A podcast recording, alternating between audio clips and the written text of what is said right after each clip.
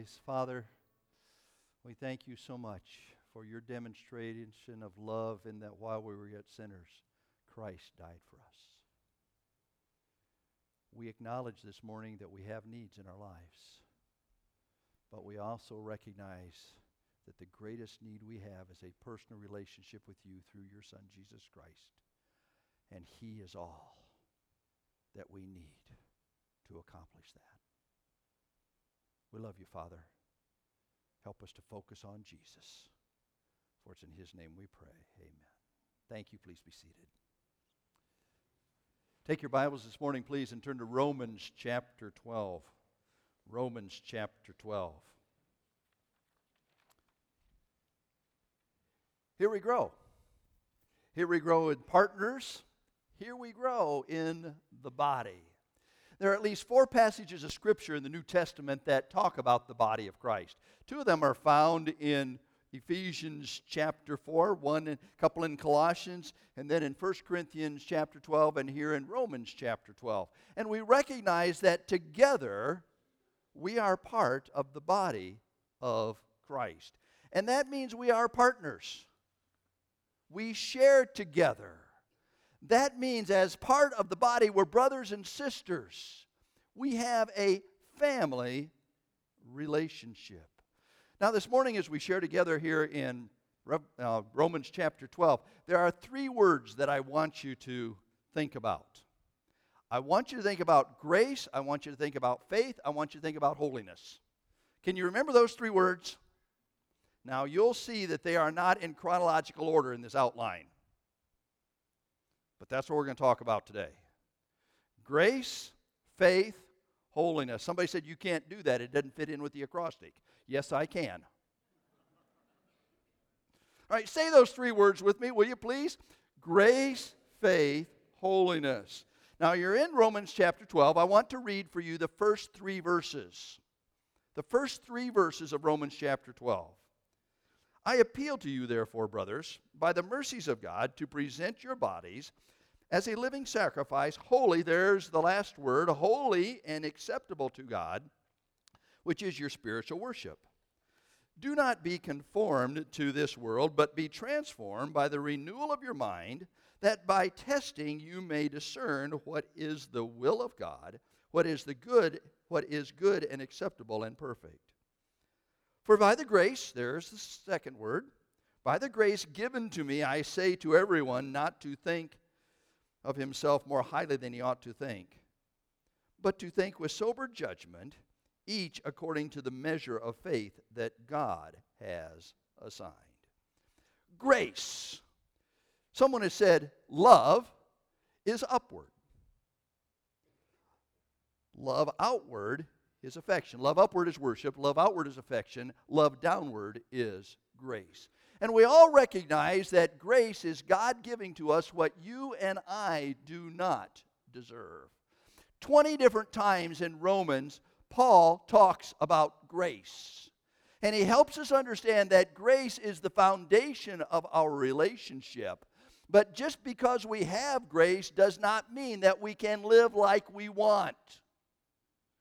Grace gives to us the wonder of that relationship with God, for by grace are we saved through faith. And that not of ourselves, it is a gift of God, not of works, lest any man should boast. Keep your finger here in Romans chapter 12 and turn back to Romans chapter 2, will you please? Romans chapter 2.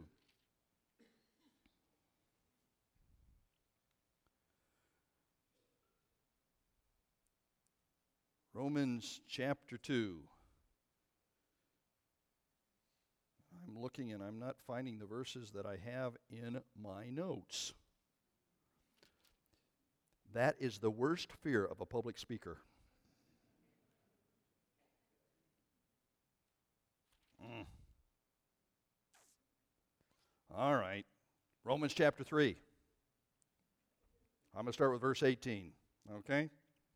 Romans chapter 3, verse 18.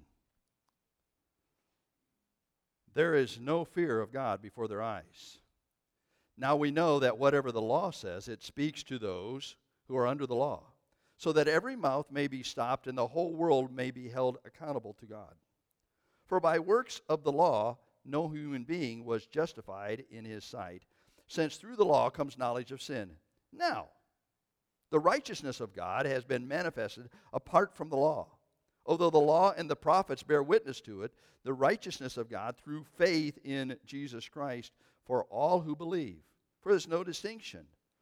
For all have sinned and fall short of the glory of God and are justified by his grace as a gift through the redemption that is in Christ Jesus. We are justified through his grace, and we understand that it is in his grace that we can come into his presence. There is nothing else that provides for us a relationship with God. Romans chapter 5, please. Romans chapter 5. Let me again begin with verse 18.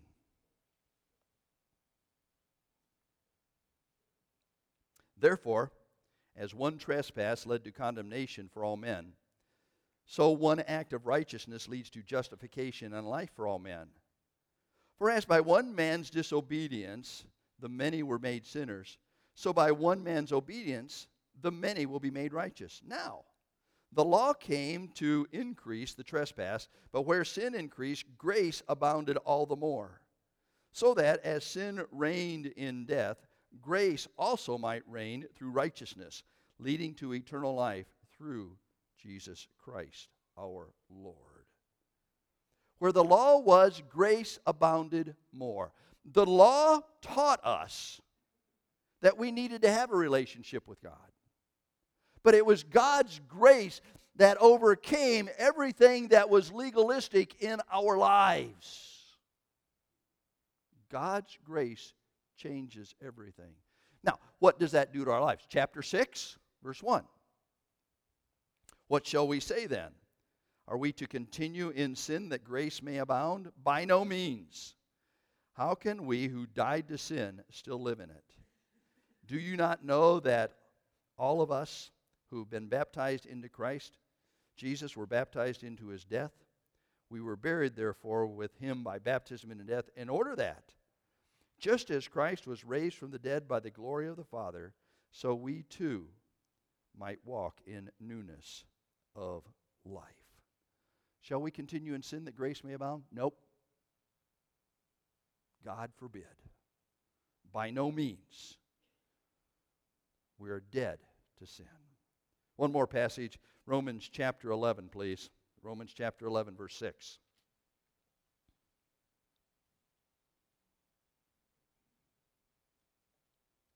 But if it is by grace, it is no longer on the basis of works. Otherwise, grace would no longer be grace.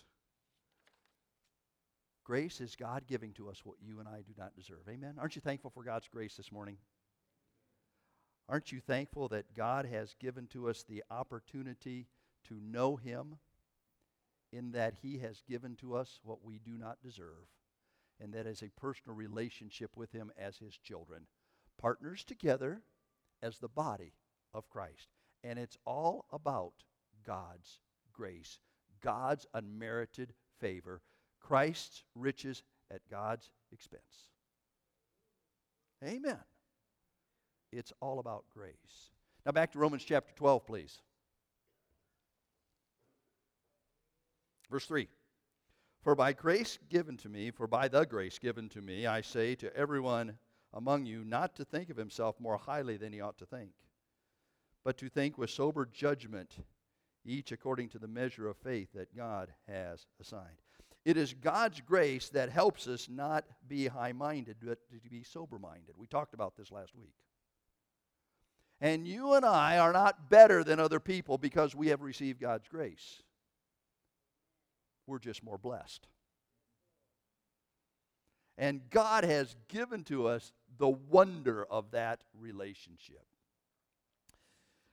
I'm reading a book right now that is the history of the COI, Coordinator of In- Information. Anybody know about the COI? The COI was the predecessor to the OSS, which was the predecessor to the Central Intelligence Agency. The COI came into being under President Roosevelt right before World War II when he knew that there were certain activities that needed to be done to help us win the war. Bill Donovan was the first director of the COI and then OSS. It was part of a military organization. Now, if you've ever been in the military, you know that there is a pecking order. Yes, sir. And if you're a sergeant, you don't do that to privates. Privates do that to sergeants, and so on up the line. But the wonderful thing about the OSS was they got away from that pecking order because a lot of times the pecking order did not allow them to accomplish what they needed to accomplish. They needed to get outside the box. I am so thankful that there is no pecking order within the body of Christ. Aren't you? We are all servants together, and we can get outside the box to accomplish what God wants us to accomplish. And that's what this be not high minded, but be sober minded is all about. We're not better than anybody else, but we are serious about doing what God has called us to do. And each one of us needs to have that attitude. Grace. Let's talk a little bit about faith. Because here in verse 3, it says that God has given to us each according to the measure of faith that He has assigned. God has given to us according to the measure of faith that He has assigned. Have you thought about the faith recently? Jude there's only one chapter in Jude. Verse 3 says that we are to earnestly contend for the faith that was once delivered unto the saints. So, I ask the question if that's true that we are to contend for it, earnestly contend for it, what is it? Well, let me just share with you some, some parts of the faith. The faith begins with salvation.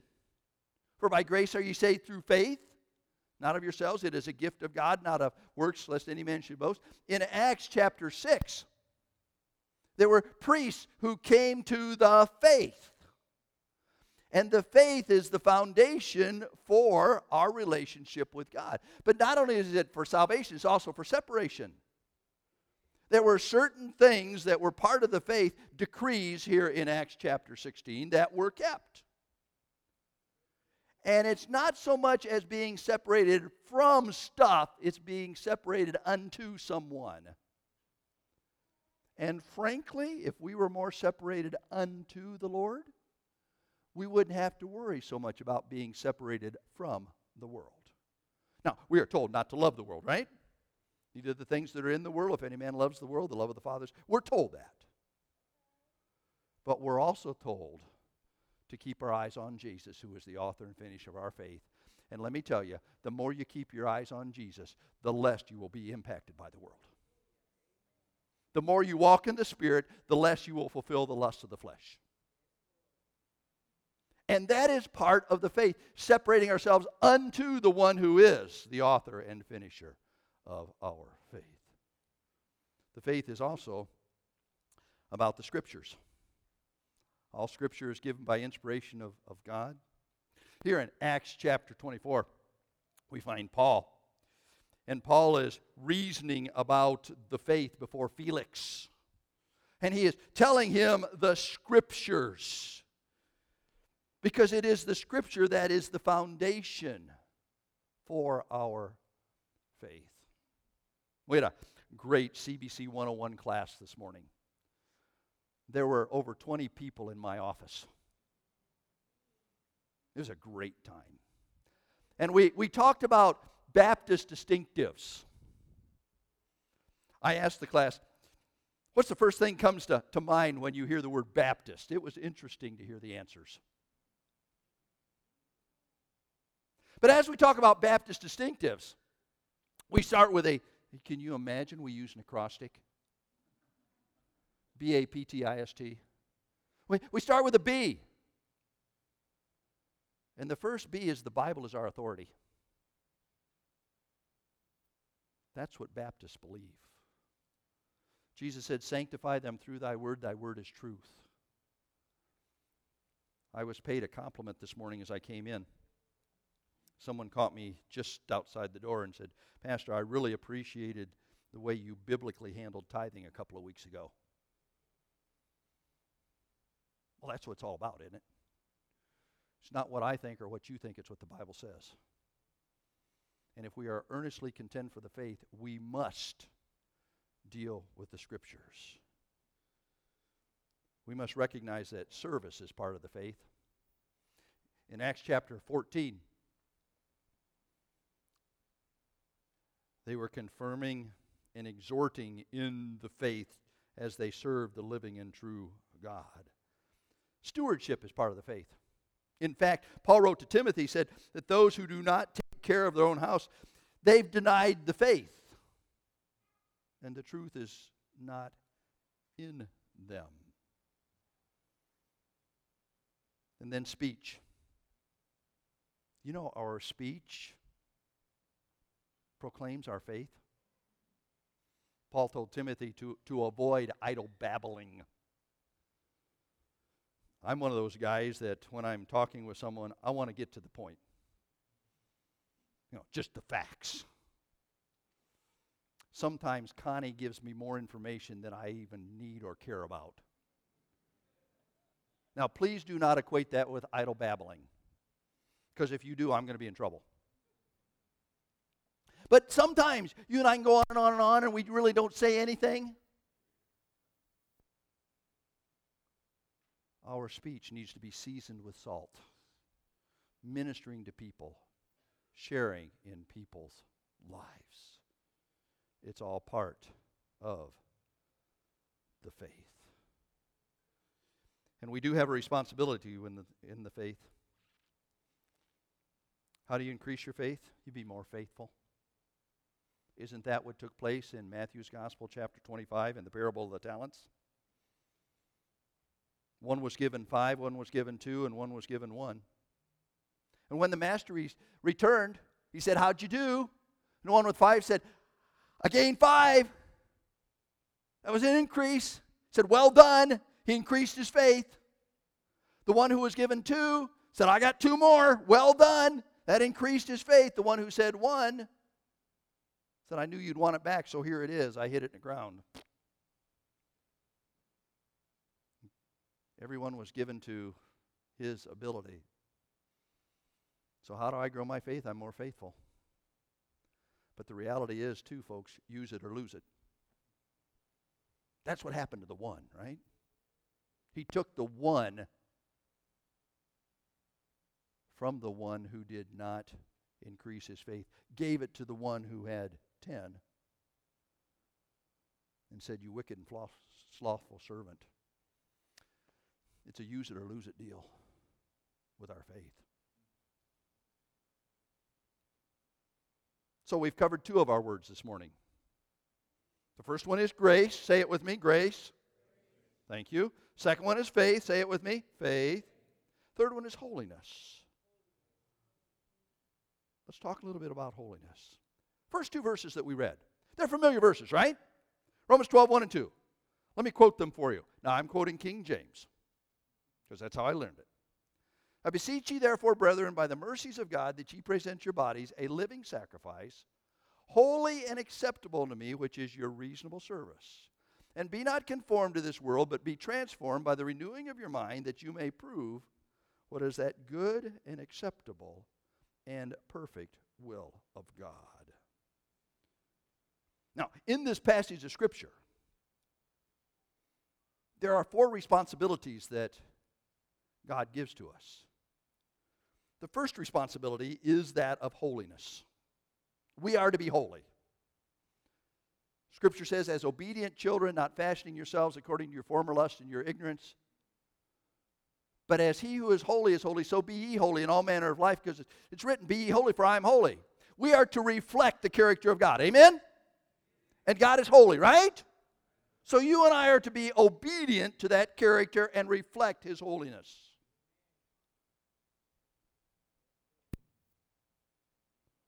Present your bodies holy and acceptable unto God, which is your reasonable service. But not only are we to be holy, we are also to sacrifice.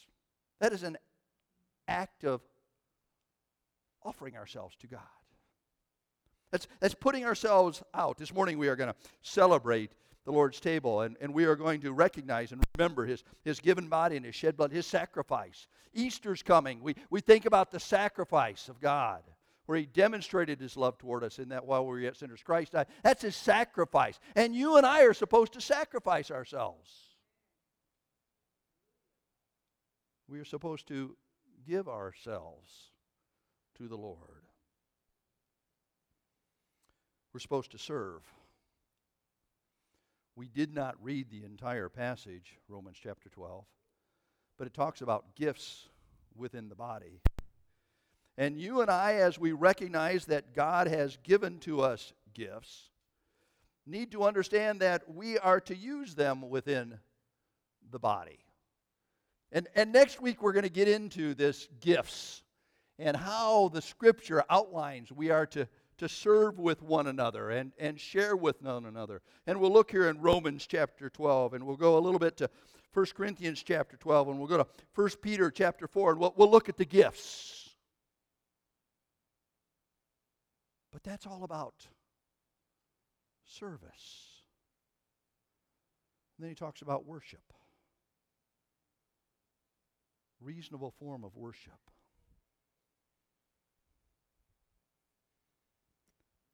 How's that fit together? Holiness. You cannot be holy without sacrifice. You will not sacrifice until you are ready to worship.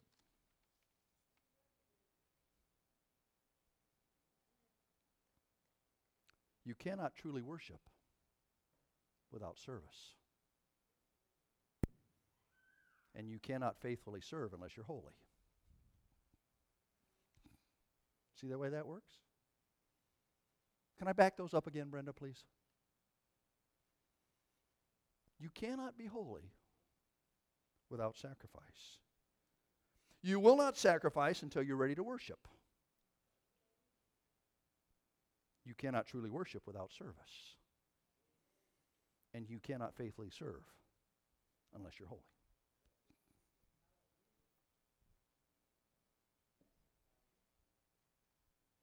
We're partners. We're part of the body. He's given to us gifts. And it's all to be used and directed for His honor and His glory. And that's what this is all about, right? And it all flows from God's grace given to us through faith so that we can be holy to Him. We'll fill in the rest of it next week. But that's where we are today. There's a song in your, your hymnal. You know it well. Holy, holy, holy. Lord God Almighty, early in the morning, my song shall rise to thee. Holy, holy, holy, merciful and mighty, God in three persons, blessed Trinity.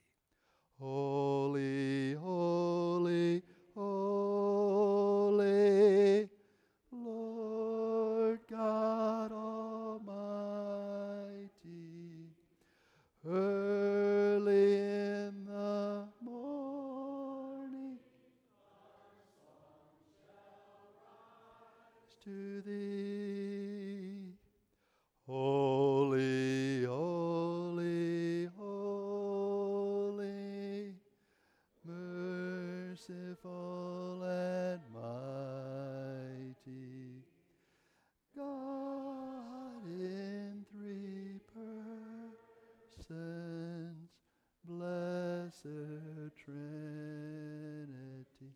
As we sing that last stanza together, I'm going to ask our men to gather in the back, please, and then to make their way to the front. Here we go.